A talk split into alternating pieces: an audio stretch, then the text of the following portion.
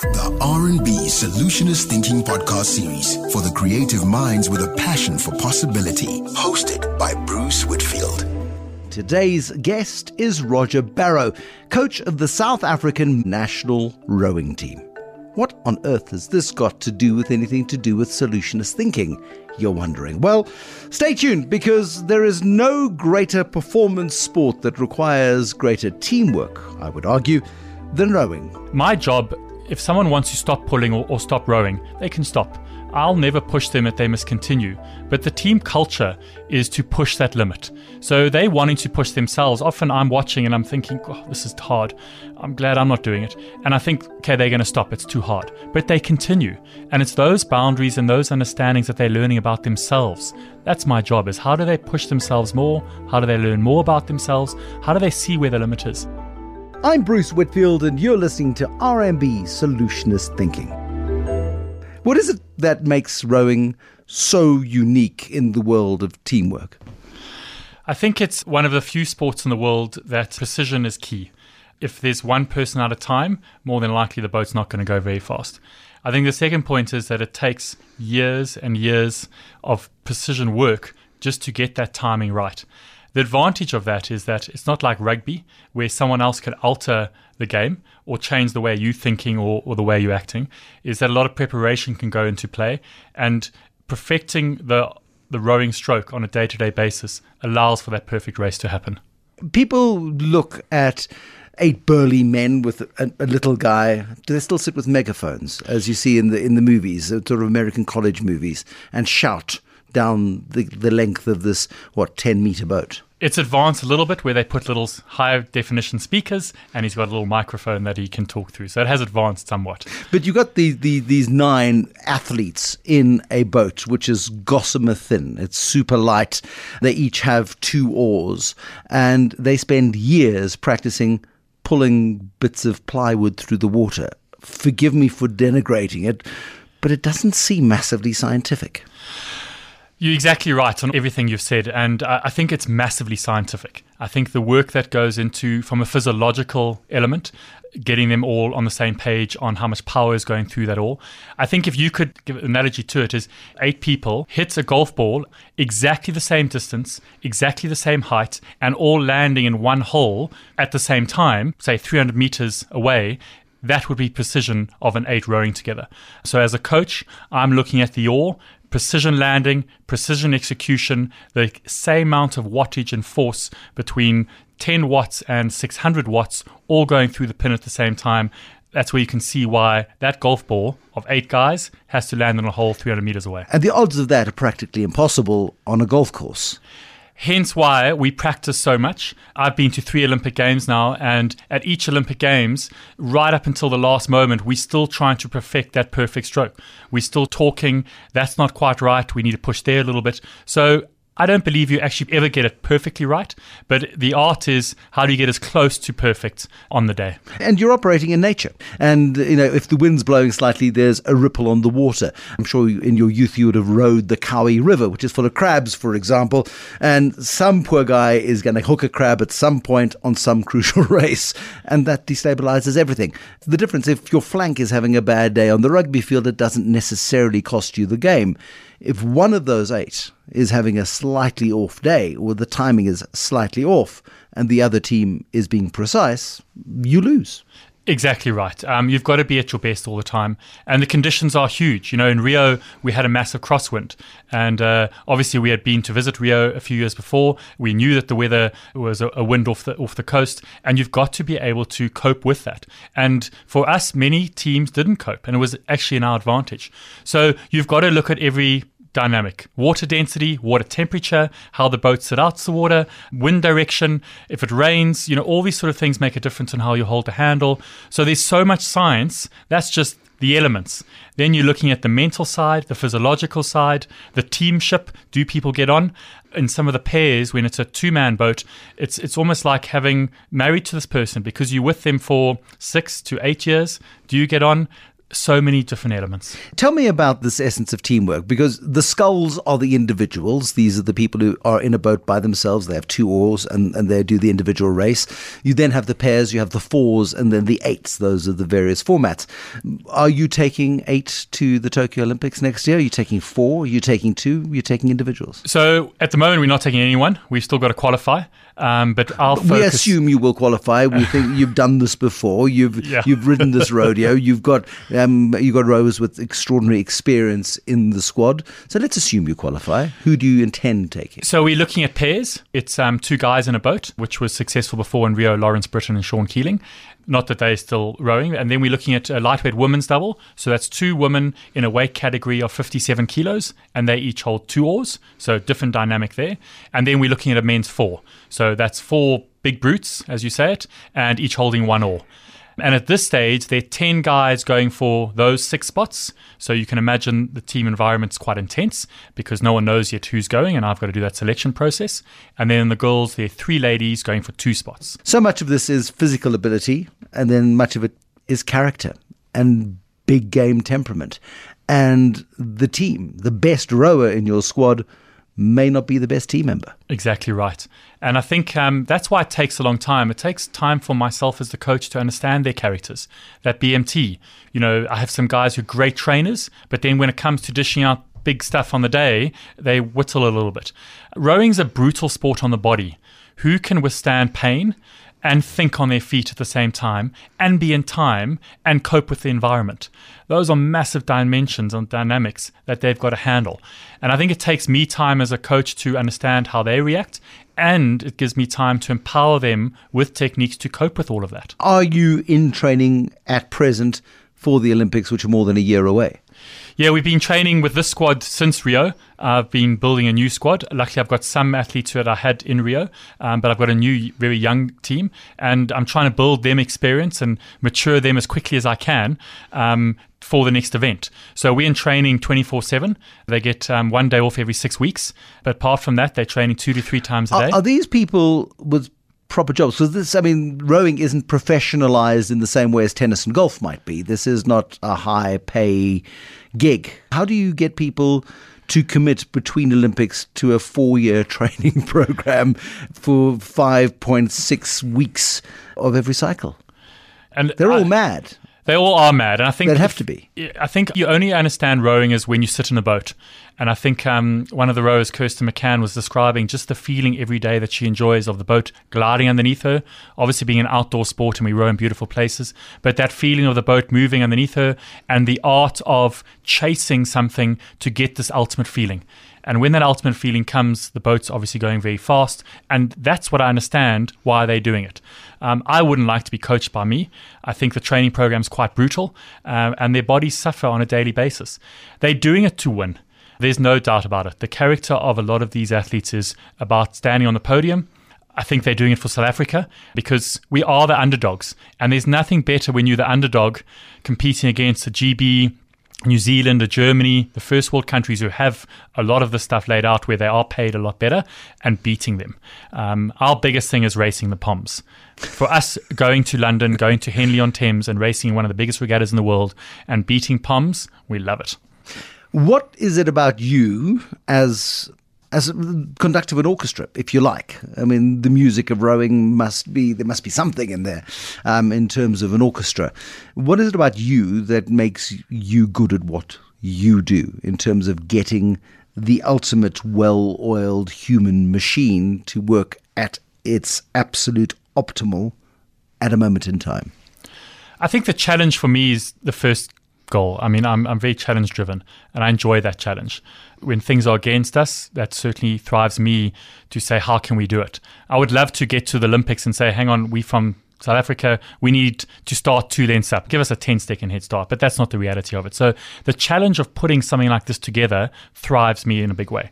I think the second point is I like working with people. I like putting people and drawing up from their strengths.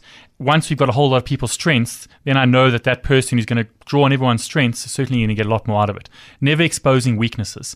And I think I've been quite successful in putting really good people on the table um, with different knowledge physiology, psychology, um, different techniques on how we can coach the boats in one room and giving the best to the athlete. And then, thirdly, I love working with athletes. I love seeing how they grow as people um, and how they improve in the sport of rowing. Who is the ultimate rower? Do you have any neurophysicists sitting in a boat? Or are they people who are able to shut out the outside world? People who, if you met them on the street, you would say, nice, but they're not going to change the world. They're not going to invent something brand new. I think when you look at rowing, it's, it's quite a elitist sport when you look at the American universities of Harvard, Yale, Oxford, and Cambridge. South Africa, it's a private school sport. Private school sport, exactly. So I think there are um, well educated and clever people that often do row um, in the sense that their mindfulness of how they do it, and they go on to be very successful businessmen post rowing. I think being a rower, you have to manage your time extremely well. As we've said, these guys have to train five to six hours a day and then still hold down a job, and some of them also have families.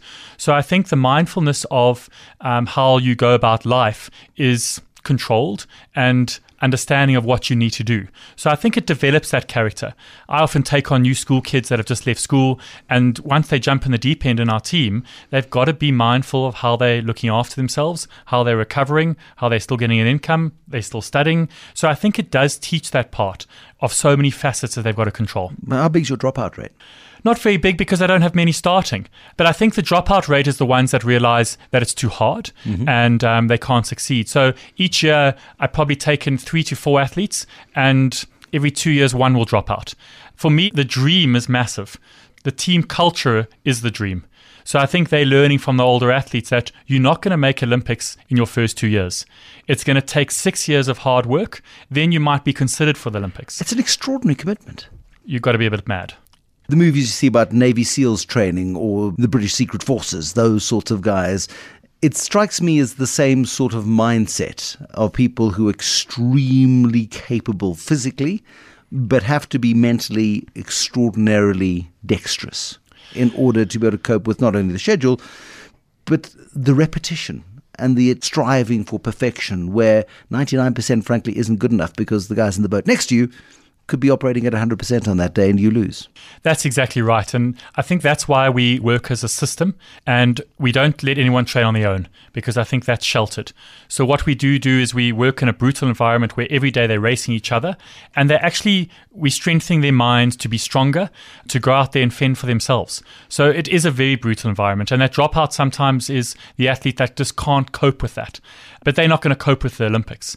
At the end of the day, my job is to prepare athletes to win at the Olympics. That's my mandate. And to weed out those ultimately who are not going to crack. You can't make it. And uh, look, I've got some good athletes who've come through and they become social rowers, or they say that's not for me, but I enjoy rowing, and that's still important because rowing's a beautiful sport. There are three thousand people who are members of Rowing South Africa. In the United States, there's 78,000 registered rowers. It gives us a sense of the scale in terms of the sort of odds that are stacked against you as the underdogs certainly is, and I'll stay a stat because I love it and I, I, get on well with the British coaches. And British obviously um, qualified more boats for the Olympics, but the five boats that we qualified, we actually won three two. And I love telling that to the British coaches with all their money and their and their stats. But the the difference I think of their culture and ours is they have everything on tap when you give someone a reason why they should perform or why they should win, everyone's equal in that race. And it's who's going to suffer, who's going to want it the most, and who's put in a lot beforehand to get to that place. When you look at rowing as a as a profession, as a sport, it's got quite a long lifespan. Some of the great rowers of the world have been rowing at Olympics in their 30s and sometimes into their 40s. Yes, and I think that's got to do with your medical team and the way you practice. Rowing's not so good on the injuries on lower backs because there's a lot of forces going there. So some people only last two or three years. I'd like to say they're not doing it correctly in the way they do, you know, yoga, Pilates, and all these sort of things to strengthen the core. I mean, we hear it through schools, and um, the second point is the overdevelopment. How fast are kids coming into the sport? How hard are they training at young ages? But that's a whole nother discussion. But I think my goal is I only have so many athletes, so I need to look after them and look after them very well. 2004, Donovan Cech and Ramon di Clemente won a bronze medal in the men's coxless pair. 2012 Olympics, your lightweight coxless four did very well. They got the first Olympic gold. 2016 at Rio, Lawrence Brittain and Shaun Keeling won silver. What is your goal for Tokyo 2020? Dare you think about it? Dare you dream about what's possible? Look, I'm a big dreamer, so I want to win. I want to win three gold medals. Right now, my thinking is we first got to qualify. I want to qualify as many boats as possible. So you could see in Rio, I qualified five boats, and we got three dreaded fourth places, which that was the worst day of my life. Um, it was really heart wrenching, and even more heart wrenching for the athletes. They spent so much time preparing to get to the ultimate test of human physical prowess, but like swimming, the margins can be fairly tiny. Can so be centimeters. Tiny. Yeah, so tiny. And I'd rather, after those experiences, I'd rather actually come last, just because it's it just didn't go well at all. But when you come fourth, it went so well, but then you just missed it at the, at the final hurdle. So in Tokyo right now, it's about preparing people who can have a shot at a medal. That's the goal: is putting people in a position that they can go out and win the difference between winning and losing is up to that athlete how he wakes up that morning. If I think back to the London Four with Paul Jackson being involved with him, they were confident waking up that morning. They knew they could do it. And I could see the same with Shaun Keeling and, and Lawrence. The semi final, we were petrified. I was trying to think of jokes, how to relax them, get them in the right frame of mind. But when it came to the final, they were ready to go. So it's up to the athletes on the day. Hopefully, we've prepared them in the right position to go out and have fun, firstly, and to really say, I can do this. How do you push people to the very limits of their endurance, their ability, their capability, to the very limits of their spirit, and not make them hate you? I think. Um, or is um, that part of it? Look, I don't think they hate me. Uh, I, would ho- I, would hope not. Um, I, I, would hope there's mutual respect. But we have a good forum where if they don't like me or they're not happy, we, we have a forum to talk openly. I think we travel a journey together. So we've just been up in Lesotho in, in the in the in uh, altitude on Katse Dam, um, training like thugs every day, seven hours, and we're with them the whole journey. And my job if someone wants to stop pulling or, or, stop rowing, they can stop. I'll never push them that they must continue. But the team culture is to push that limit. So they wanting to push themselves. Often I'm watching and I'm thinking, oh, this is hard. I'm glad I'm not doing it. And I think, okay, they're going to stop. It's too hard. But they continue. And it's those boundaries and those understandings that they're learning about themselves. That's my job is how do they push themselves more? How do they learn more about themselves? How do they see where the limit is? I think as a young coach, I can't believe what the human body can endure. And I've learned as I've gone along through the Olympic cycles that it can endure a huge amount. How much is it about the body and how much is it about the brain and how much of it is about something that we can't put our finger on, the character, the instinct, the the killer instinct perhaps that some people just somehow have in them? It's definitely the killer instinct and it's definitely what they have in them and it's about the brain look, there are some physiological elements, you know, VO2, how much oxygen, muscle, how strong, but the brain can train this and the will can train this. I think Lawrence Brittain, who recovered from cancer, um, and he's a true story on all of this, is, is a true character um, of how to do it. You know, three weeks ago, he fell down the mountain and tore the ligaments off his ankle and fractured it. Three days later, he's back in the boat rowing. Now, that's considered probably mad, but it's the will of, I will survive and I will win. How are you going to make these guys ready? You've got 12 months, what, 12, 14 months perhaps until Tokyo. What's the program? We've just finished our five month block of winter training, so called winter training, which is a lot of endurance work and repetition. And we're off to Italy this weekend and we'll be racing and just testing where we are in the world right now.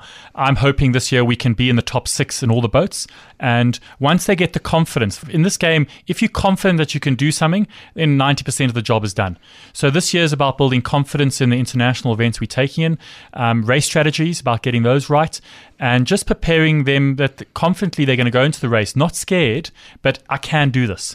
So when a rower comes to me before the race and say, "We've got this," I know we're going to have a good one. When they come to me and say, "No, the boat wasn't feeling this," then we've still got work to do. So the goal is to make sure they've got the confidence of going into battle, knowing they can come out on the front foot. What does the element of teamwork, the element of collaboration that is required between members of the team, whether it be the individual scull who is a team around them to make them the best they can be, whether it be the pairs, whether it be the fours, or in the large format, the eights? It's it's massive. I mean, our game. I'm a, I'm a coach who believes in bringing multiple coaches in, and I've worked with different coaches. For 2012 was Paul Jackson who worked with the lightweight four. He did huge work with them. At the moment, we've got three coaches working with this group, and I don't have all the answers, and I don't click with all the athletes perfectly. So the collaboration is bringing people in who can just tick where that athlete needs that little push, or the doctor that little push, or the physiologist, and just seeing how do we get the the best out of them.